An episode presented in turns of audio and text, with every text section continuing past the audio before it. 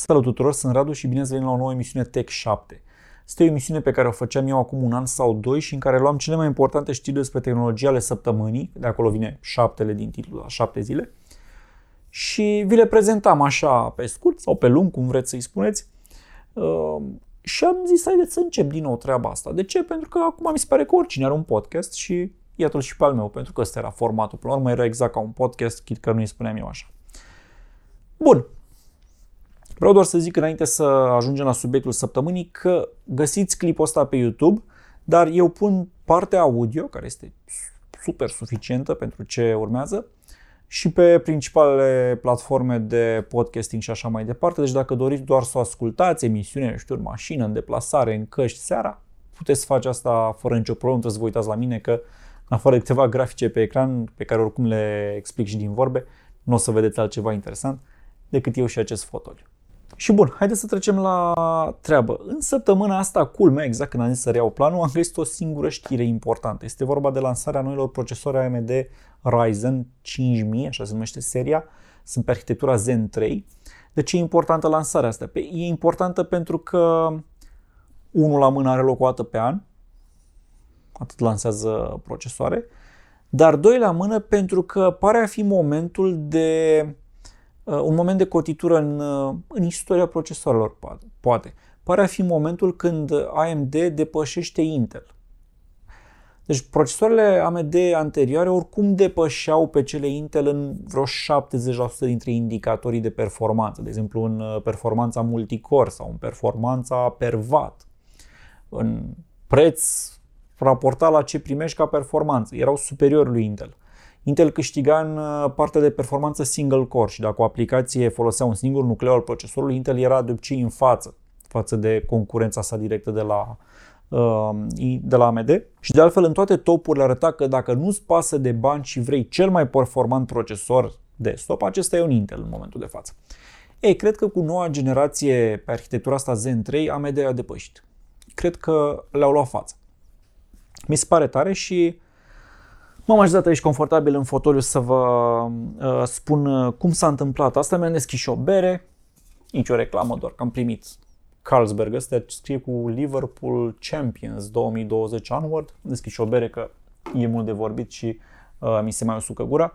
Uh, așa că îmi cer scuze de fapt pentru întreruperile astea că nu o să mai iau cu o dușcă. Mi-am pus și laptopul aici ca să am câteva notițe și haideți să vorbim un pic despre noile procesoare AMD. Acum, cum s-a întâmplat treaba asta? Cum au ajuns să fie în fața celor de la Intel? Păi n-au dat multe detalii, au spus că pe 5 noiembrie, când vor fi lansate oficial pe piață, vor trimite atunci mai multe detalii tehnice celor care fac review-uri, site-urile de specialitate și așa mai departe.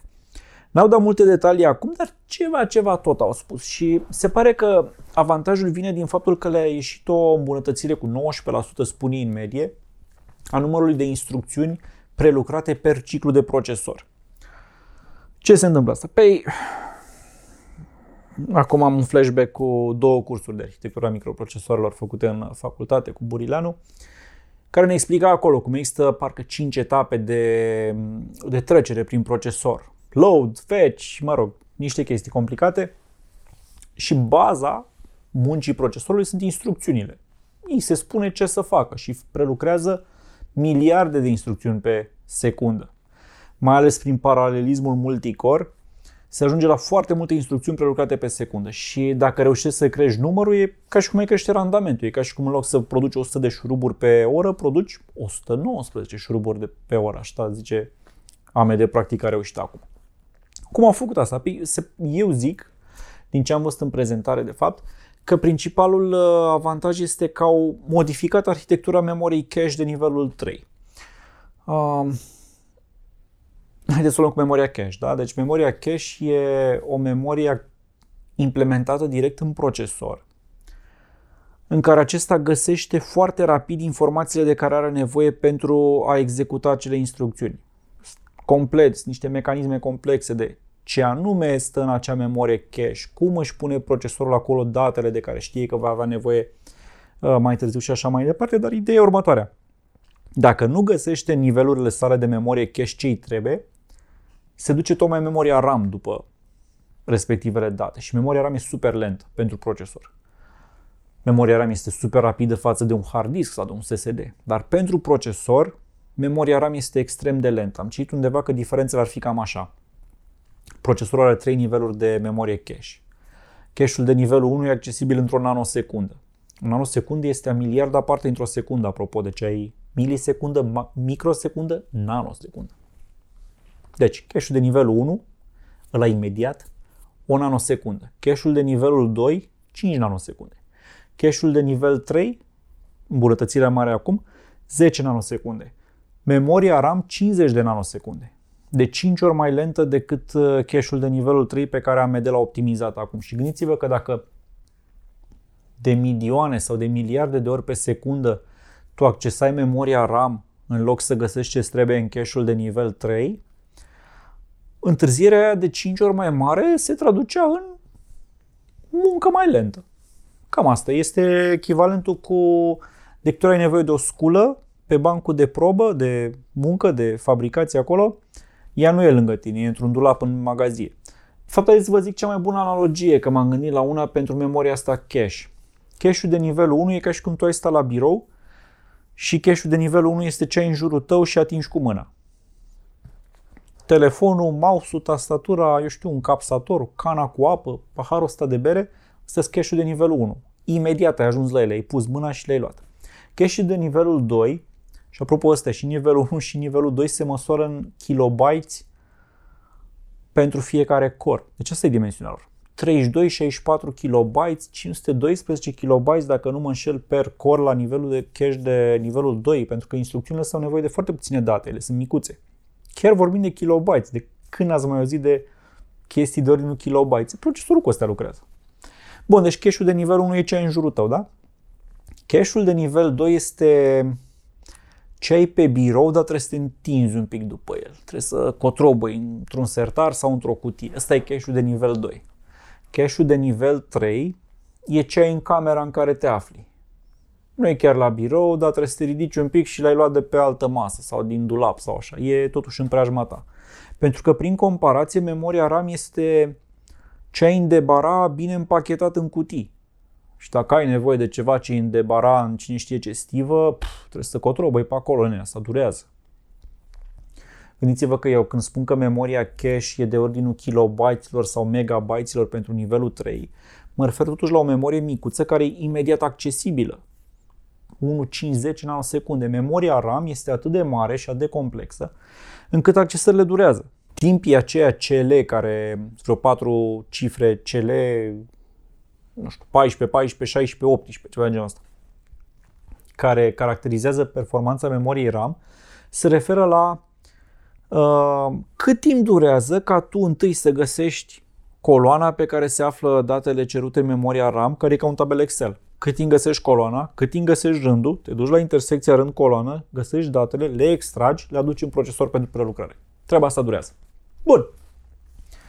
Și a venit AMD cu uh, memoria lor, uh, cu arhitectura lor Zen 3 și mă uitam pe schemă. Deci AMD a lucrat în uh, ultima perioadă cu un concept numit chiplet. Adică un grup de patru nuclee aveau la comun, erau grupate într-o unitate, un chiplet. Ei puneau chipleturi mai multe atunci când aveau, de exemplu, de făcut uh, un procesor cu 16 nuclee, puneau 4 chipleturi, fiecare câte 4 nuclee, da? Bun. Arhitectura anterioară, Zen 2, era făcută la modul următor. Uh, 4 nuclee, 4 coruri, aveau la dispoziție la comun 16 MB de memorie cache level 3. Ok. Și acum a venit AMD și a zis Bun, pentru 8 nuclee Acum o să punem 32 de MB de memorie cache level 3. Cu alte cuvinte, e același lucru, da? Înainte fiecare 4 nuclee aveau 16 MB, acum fiecare 8 nuclee au 32 de MB. Diferența e următoarea. Dacă înainte un nucleu avea, presupunem la absurd, avea nevoie să pună în memorie 17 MB de date. Nu avea cum. Cache-ul său maxim era de 16 MB. Și atunci le trimitea pe 17 în memoria RAM. E, acum un nucleu are la dispoziție un pool maxim de 32. În caz că e o aplicație single core, poate se poate ajunge la situația în care 7 nuclee stau degeaba, iar un nucleu accesează din plin memoria cache. În loc să pună 17 MB în uh, RAM, acum are loc să-i punem cache-ul său de nivel 3. Și de acolo vin îmbunătățirile astea. Este,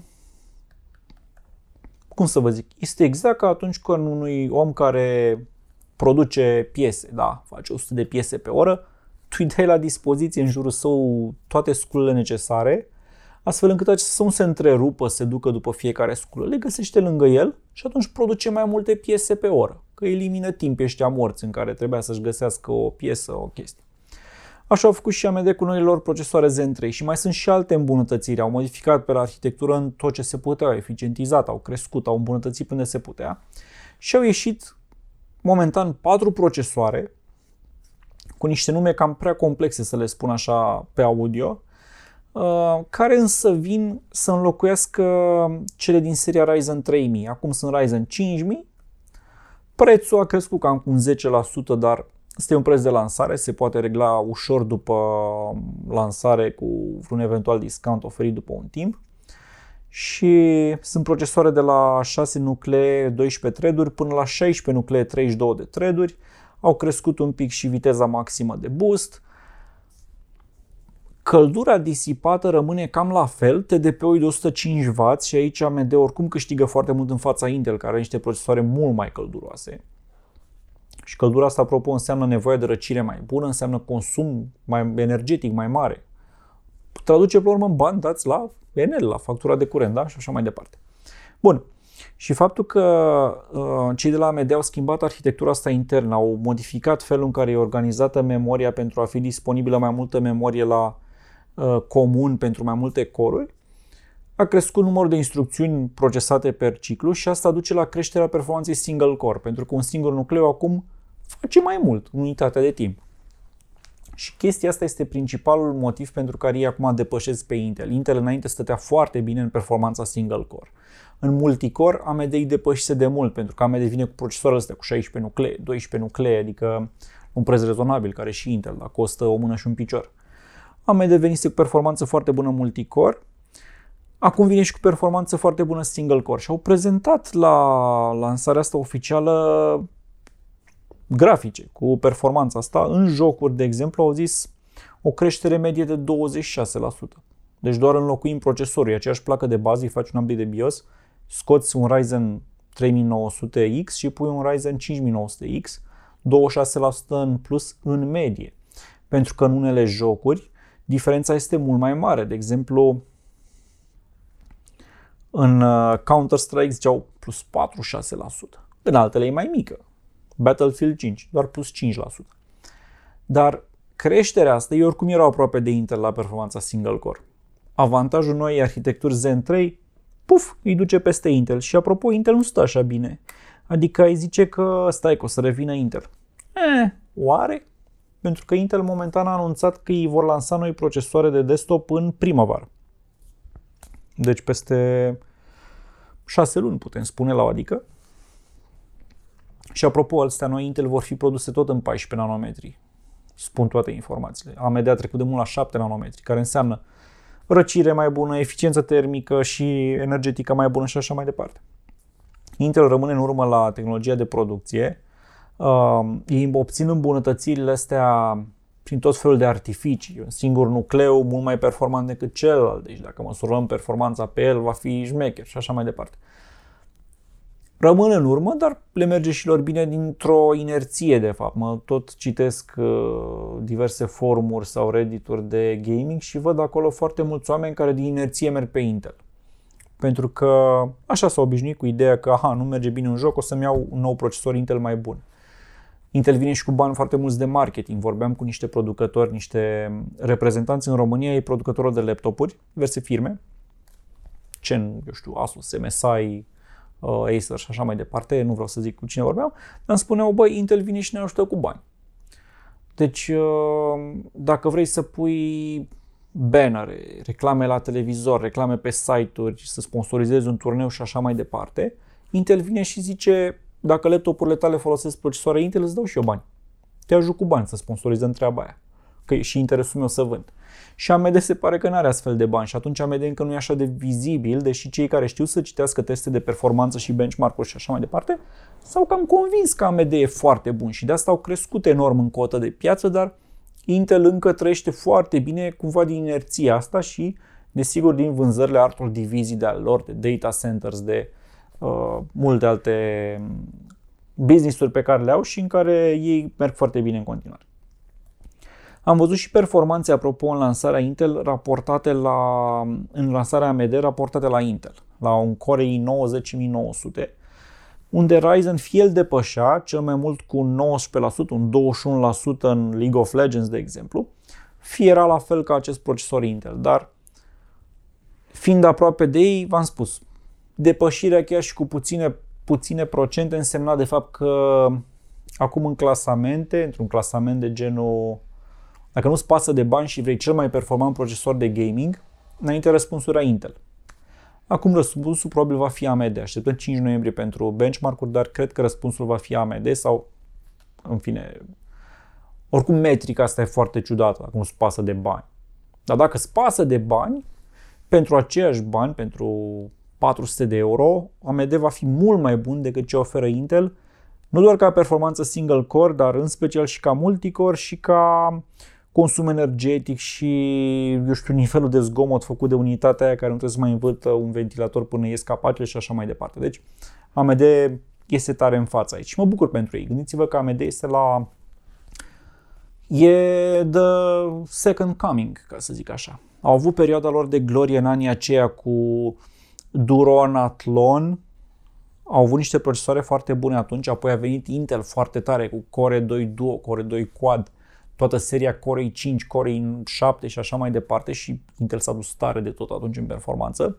AMD în ultimii, în ultimii ani a dat niște ingineri buni care i-au ajutat să facă arhitectura Zen 1 era bună, dar deja semne că hmm, stai că au găsit aici ceva mișto. Zen 2 a venit și a rupt. Actualele procesoare Ryzen 3800, 3700X și așa mai departe sunt pe Zen 2 și sunt foarte bune crescut mult în cotă de piață. Acum vin cu Zen 3 care va fi probabil și mai bun. Și mai citim niște explicații care spuneau, de exemplu, că uh, inclusiv noua organizare din Zen 3 cu memoria asta pusă la comun pentru mai multe nuclee va opri tot felul de mecanisme de cross-talk între chipleturi, între unitățile din interiorul unui procesor. Pentru că înainte uh, poate nucleul din chipletul 2 avea nevoie de ceva date care erau în cache-ul chipletul, din chipletul 1. Nu știu dacă puteau vorbi între ele așa sau pur și simplu zicea ghinion, trebuie să mă duc în memoria RAM după ele. Dar dacă puteau vorbi, dacă putea să acceseze cache-ul altui chiplet, chestia asta oricum dura mult timp. Deci, odată ce pui la un loc memoria, eficientizezi mult mai bine chestia asta. E, uh, în fine, pare o, cum zic, pare o chestie banal de simplu de implementat, o idee, da, sigur că e mai bine așa, dar din diverse considerente abia acum o pun. Ok, și cam asta face AMD. Uh, eu am mai spus pe blog, uh, îmi fac un nou desktop, al meu are 5 ani, nu mai face față nici în jocuri, nici în randare video. Am ca idee un Core i5 6600, deci în curând apare generația 11 eu am generația 6 dar nu mai merg pe Intel, merg pe AMD și înainte nu știam dacă să aștept prezent, adică nu știam dacă să aștept lansarea noilor procesoare sau să iau direct un Ryzen 3800X. M-am convins că e bine să aștept, adică le-au anunțat pe piață în 5 noiembrie, prețul e cam top acolo, poate un 10% în plus, neglijabil pentru avantajele cu care vine procesorul față de generația anterioară. Um, așa că în noiembrie-decembrie, când o să-mi construiesc acest desktop, desktop, o să trec după mulți ani de la Intel la AMD. Trebuie să-mi iau și o placă de bază, am o kit, am o listă, un shortlist de vreo 5 plăci de bază. Uh, trebuie să-mi iau un RTX 3080 și acolo sunt probleme de supply issues, sunt greu de găsit în magazine probabil că ar merita un întreg episod Tech 7 despre planul meu de a face un nou PC. Dar eu trec la AMD și cred că foarte mulți în situația mea trec și ei la AMD, pentru că pur și simplu mai eficient din uh, toate punctele de vedere și bravo lor. Sunt o companie care a avut dificultăți mulți ani, n-a renunțat și la un moment dat au venit cu o idee bună, cu o arhitectură bună, care iată că îi propulsează acum în față, în uh, vânzări, în cotă de piață, sunt în creștere de un an și ceva, cresc constant. Bravo lor! Cam asta a fost știrea săptămânii, după cum vă spuneam. Eu mai ochisem o altă știre care spunea că Nvidia a anunțat că problemele cu stocurile pentru RTX 3070 și 3080 vor persista până prin primăvara lui 2021. Uf. Nu știu dacă ați observat, plăcile astea au fost lansate de 3 săptămâni deja și nu sunt în stoc. Mă zilnic apă pe PC Garage sperând că o să găsesc una și nu sunt în stoc. Nu știu ce se întâmplă, adică Nvidia produce astfel de plăci, dar uh, probabil că nu există un volum, nu este un volum foarte mare de producție până se stabilizează, producția durează și probabil că tot ce produc ei se duce în țări precum SUA sau eu știu alte mari piețe. Aici e pic și, cum să zic, dacă apar și la noi, va fi meritul Nvidia România și poate al magazinelor care pur și simplu trebuie să bată cu pumnul masă să spună, bă, vând și eu 5.000 de plăci pe lună. Dăm și mie un palet de astfel de plăci, că mi se pare momentan că vin așa, 30 de bucăți. Și alea se duc poate în primul minut, nu știu, o fi undeva o alertă la cineva sau sunt rezervate deja pentru cine știe ce comenzi deja date se duc imediat. Deci uh, planul meu de a construi un desktop în noiembrie-decembrie sper să nu aibă probleme din motive de lipsă placă video, oricum e și mai complicat că trebuie și un monitor cu ceva mai mulți uh, herți, dacă tot e o astfel de placă să am un refresh mare. Uh, cam asta era a doua știre importantă a săptămânii, faptul că Nvidia spune problemele astea de stocuri o să mai fie și la anul primăvară, poate spre vară să se liniștească. În rest, n-am mai văzut nimic important. A fost o săptămână foarte liniștită din punct de vedere al uh, știrilor, al lansărilor importante. Săptămâna următoare e uh, bună pentru că vom vedea noi la iPhone. 13 octombrie Apple le va prezenta, probabil vor fi și în magazine după încă două săptămâni. Cam asta va fi uh, săptămâna atunci.